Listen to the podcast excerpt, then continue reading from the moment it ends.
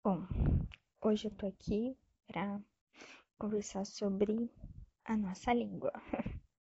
Deus, ele tem me ministrado sobre isso e eu creio que seja um tempo de a gente refriar ela, né?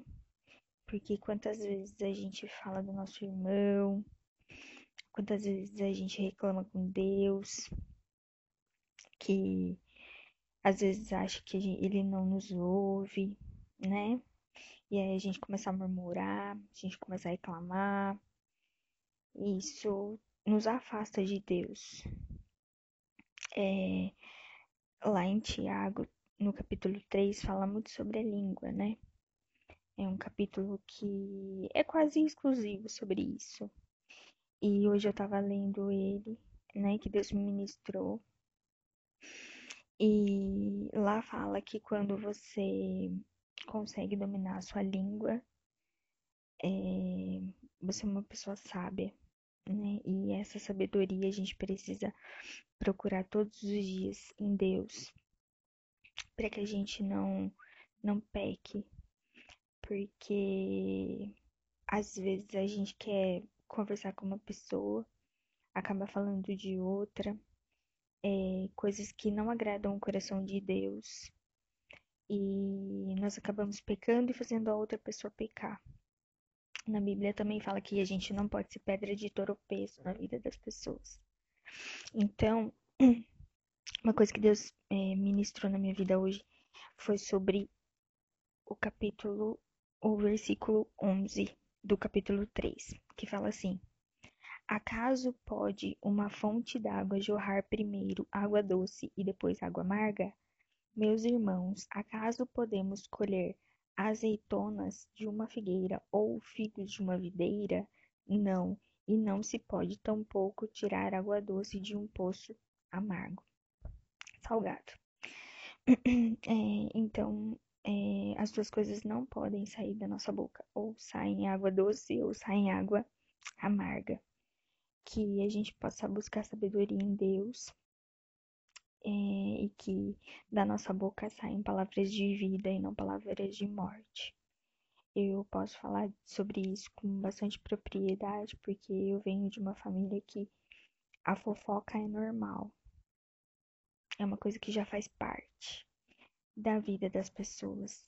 E isso, é, quando eu comecei a vigiar sobre isso, eu comecei a perceber o quanto isso estava é, dentro de mim, né? O quanto isso já era normal para mim.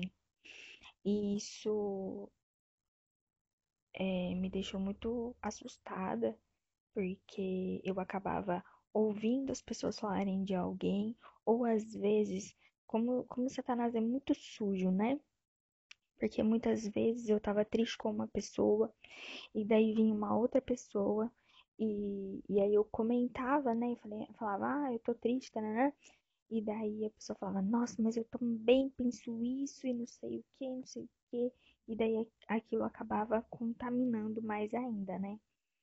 E com a gente tem que vigiar muito que quando uma pessoa vier falar mal de outra para você, que você é, não ouça, sabe?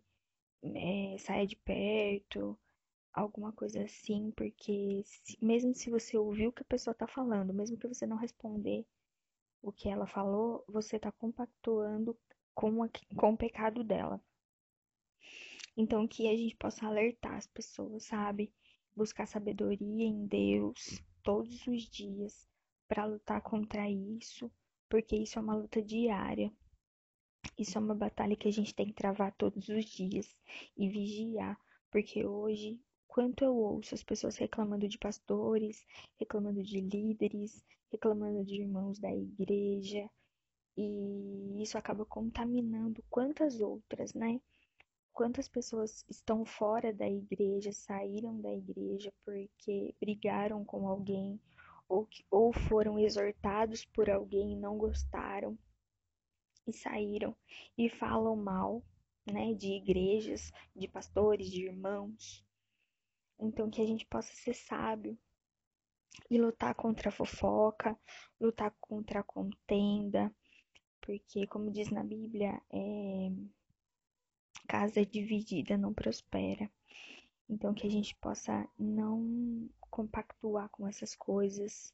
Nós precisamos exortar mesmo, falar para o nosso irmão o pecado e mostrar o caminho certo, tudo com amor, tudo com prudência, tudo com sabedoria de Deus, que as nossas, que as nossas palavras sejam as palavras de Deus, né? Quando a gente for falar alguma coisa para alguém, porque se a gente falar as coisas da nossa carne, a gente acaba ofendendo, a gente acaba entristecendo, e isso não não é o que Deus quer. Deus quer que a gente vença o pecado, mas que a gente continue amando a Ele e aos nossos irmãos, que é o que Ele sempre pede, né? Que a gente possa amar as pessoas além do pecado delas, mas que a gente não deixe de falar o que tá errado, porque se a gente começa a não falar o que tá errado, a gente começa a compactuar com aquilo e a gente peca junto com eles. Então, que a gente possa ter sabedoria de Jesus para para falar com as pessoas, para entender as pessoas, para orientar e que a gente possa refrear a nossa língua todos os dias, que a gente busque todos os dias jorrar da nossa boca fonte de água viva e não fonte de morte, que a gente é, fale para as pessoas palavras de bênção, não de maldição, e, e que a gente pare toda a contaminação que possa estar acontecendo na nossa família, na nossa vida, na nossa igreja, no nosso grupo. Porque às vezes as pessoas podem falar sem pensar, né, algumas coisas, e isso acaba tirando a gente do foco, tirando a gente do centro da vontade de Deus, porque a gente acaba ouvindo, concordando, e aquilo já entrou dentro da gente, já contaminou, e já nos deixa paralisados, né? A gente acaba é, muitas vezes quando alguém fala de outra pessoa para nós, a gente acaba é como fala, é, a gente acaba criando coisas na nossa cabeça, né? Mesmo que a gente não conheça a pessoa que a outra tá falando, mas a gente já começa a tirar conclusão, a gente já se acha no direito de julgar, de falar, mesmo que não conheça, não é? Então que a gente possa tomar cuidado com isso e que Deus seja o nosso guia, o nosso, o nosso norte e que o Espírito Santo nos ajude a vencer todas as ciladas, porque esse é o que a gente tem vivido, né? pessoas falam muito e às vezes são notícias falsas, são coisas falsas, invenções, fofocas, contendas. São pessoas que estão ali para criar atrito mesmo, não estão ali para ajudar. E a gente acaba entrando na, na onda, né? Que a gente possa cuidar dessa parte da nossa língua, meditar em em Tiago, no capítulo 3, que fala sobre isso, e pedir que o Espírito Santo nos dê sabedoria nas palavras, nas atitudes, nos pensamentos, principalmente nos nossos pensamentos, porque os nossos pensamentos geram sentimentos e depois palavras. Então a gente tem que cuidar dos nossos pensamentos também. E, e é isso. Que Deus abençoe e um beijo.